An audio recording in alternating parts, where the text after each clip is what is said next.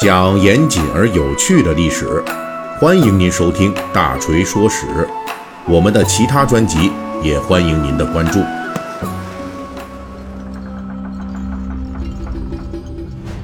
三国演义细节解密啊，又跟大家见面了。呃，最近主要是因为这春节假期啊，还有这个疫情的缘故吧，那么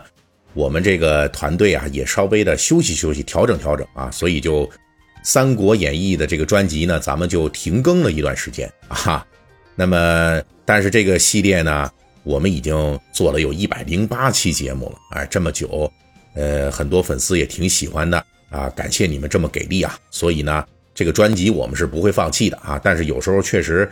呃，因为忙啊，或者是呃，可能我们这小伙伴老师们有点事儿啊，那估计会呃耽误这么一两期啊。呃，现在呢，反正我们已经火力全开了啊，所以你看近期什么我们的三国专辑、水浒专辑啊、大锤说史，还有我们历史名人 A B 面等等吧，就都已经呃逐渐的恢复到正常更新了啊，后面可能还会有一些新的内容跟大家见面啊，请大家期待。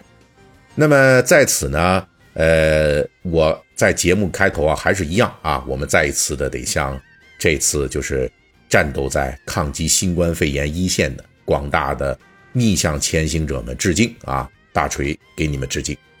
好，书归正传啊，咱们一百零九期《三国演义细节解密》讲什么呢？还得继续讲这个吕布与曹操争夺兖州的大战啊，因为这个大战啊，已经到了要见分晓的时刻了。这是一场旷日持久的残酷大战。大锤讲述这一场由陈留太守张邈发动的这兖州争夺战啊，呵呵，一开始是他发动的，但是最后呢，他倒变成打酱油的了，变成这吕布跟曹操干了啊。我们讲这个兖州争夺战少说也得有十多篇了啊。在上一期呢，我们就已经讲啊，这曹操在熬过了极为困难的公元一百九十四年年底之后，在公元一百九十五年就开始向吕布发动一系列的攻势啊，打到麦收时节啊，结果这曹操呢又没粮食了，所以这曹操就把大批人马给撤回去了，收麦子去了，没办法呀，先吃饭呀。而此时吕布呢，从这屯驻的山阳郡出发，联合陈宫就凑出来万把人的队伍吧。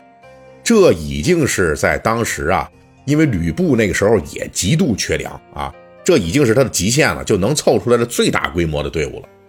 但是面对曹操大营只有一千人的守备队伍，吕布呢没有信心，有点疑神疑鬼啊，因为他害怕这曹操大营侧面这河堤还有这树林里面啊，他觉得有可能隐藏着曹操的伏兵。远道而来的吕布呢，就没有选择孤注一掷的进行突击，就选择了稳扎稳打。这个决策呀，就给双方最后的决战带来了真正的决定性影响。吕布军错失了唯一一次十倍的兵力攻击曹操的机会。过了这一天呢，这曹操派出去收麦子的军队也回来了，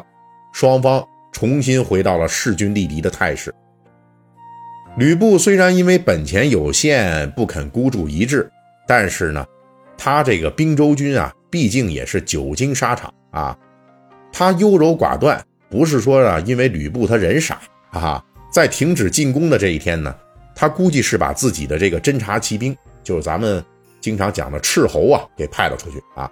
而侦察的结论就是啊，曹军空虚。曹操营寨西面的河堤还有南面的树林里边就没有伏兵，于是吕布军就开始准备第二天发动全力的攻势。但是曹操军的战斗力回升啊，也是显而易见的啊，因为曹操随后就真的往河堤背后啊派遣了一支精锐伏兵。依照吕布军骑兵的侦察能力，这河堤之前没兵的时候啊，他们发现了，但是呢，这曹操之后向河堤派兵了，哎，这吕布的骑兵呢反而没发现。这个恐怕不是说是吕布的轻敌哈，说他只侦察了一次，我推测呀，很可能是曹操军撤出去收割麦子的这人马回来以后，这曹操军连夜出击，阻断了吕布的侦察，就让吕布军呢摸不清曹军在河堤布下的这个陷阱。第二天，决定曹操和吕布命运的决战就开始了。吕布军大举进攻，估计吕布啊判断曹军虽然说实力上有所恢复，但是呢你还是不如我，所以仍旧采取了攻势。而曹操以轻兵挑战，且战且退，逐渐的把吕布军的攻势就引向了营寨西面的河堤。从这个历史描述来看，吕布军和曹操军的战斗力对比啊，确实是发生了根本性扭转。因为史料中提到，曹操此时派出来抵抗吕布攻击的是一队轻兵。什么叫轻兵啊？就是身上这甲胄装备都比较少的兵士，这就属于是非精锐非主力啊。曹操呢以轻兵对战吕布，就是呢觉得这轻兵啊，虽然你装备差，但是你机动力强啊啊，他想把这吕布军引向自己的埋伏精锐的这个河堤啊，这个叫做诱敌深入啊。这种诱敌作战看起来简单，那操作起来可是很难的，因为曹操这支轻兵啊，在逐渐后撤向西的过程中，他的防线呢，必须保证不能被吕布一举击穿啊！你击穿了，这些轻兵完蛋了，人家还怎么去那个被诱到这个埋伏圈里面，是吧？至少呢，你这个实力得跟吕布军的精锐有的一拼，能够维持住防线，且战且退啊！否则你真没到那位置了，你就得被人家给宰光了啊！而这支轻兵呢，不负众望，还真的做到了。在他们一边抵抗一边向西撤的过程中，吕布军虽然占据优势，但是这支轻兵还真没给彻底击溃。这呢说明一个问题哈，因为去年濮阳大战的时候啊，这个并州精锐啊非常厉害啊，他们就打这个曹操军的主力都能把曹军给冲垮了。但是现在啊，这并州精锐连曹军的这一部分非主力的轻兵都一口吃不下去了，甚至说呢跟这支部队是杀得难分难解的啊！从这个角度来讲，这吕布军确实是在经历了一年的后援断绝之后啊，困难重重，军队的战斗力已经下降到一个令人发指的地步了。而当吕布军全力以赴的与曹军轻兵厮杀的时候，河堤后面的曹操军伏兵终于出动了。这是一支以骑兵为主的曹军主力，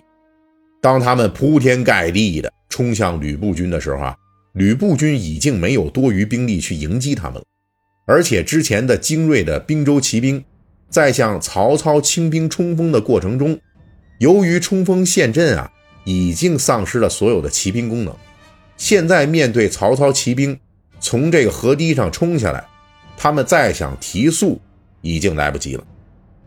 曹操骑兵第一次在正面与吕布的并州骑兵的对战中啊，就占了大便宜，立即占据战场优势，吕布军大败。之前大锤就老说呀，这吕布军因为是骑兵部队为主啊，所以虽然说被曹军击败过多次，但是因为骑兵机动能力强啊，所以每次呢虽然战败，但是跑得快，哎，队伍损失不是很大。但这一次啊，却是吕布军少有的大败。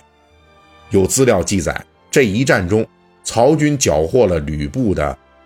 鼓车，这鼓车呀，就是古代作战时候这鼓装在这车上，这鼓就是用来敲着下达军令的呀，所以这就相当于当时军队的指挥车啊。一般呢都是位于这个军阵的最后位置，那肯定防护是很好的。大锤从此就推断哈、啊，这一战曹操军估计是彻底的把吕布军的防线给凿穿了。啊，把吕布军是一路推到底。而且由于吕布骑兵与曹操轻兵缠斗，丧失了机动速度，被曹操骑兵重创之下，恐怕损失也很大。这一战曹军大胜，一路追杀吕布败军，是一直冲到了吕布军在战场之外十多里处的军寨。按道理说，吕布军主力被击溃，曹军只要再加一把力，连吕布军的军寨都能给端了，到时候别说吕布军和他的辎重了，估计连吕布本人呢，可能都要倒大霉了。但是啊，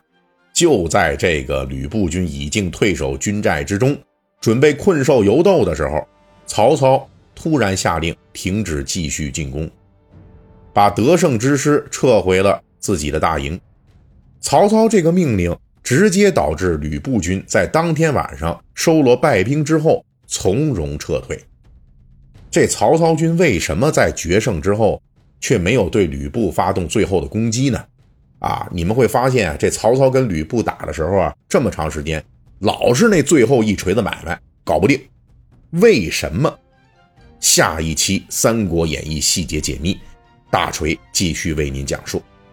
好，如果您喜欢听我的节目呢，可以微信搜索添加 四四七九二五八零三一七八，让小助手拉您进入大锤粉丝群。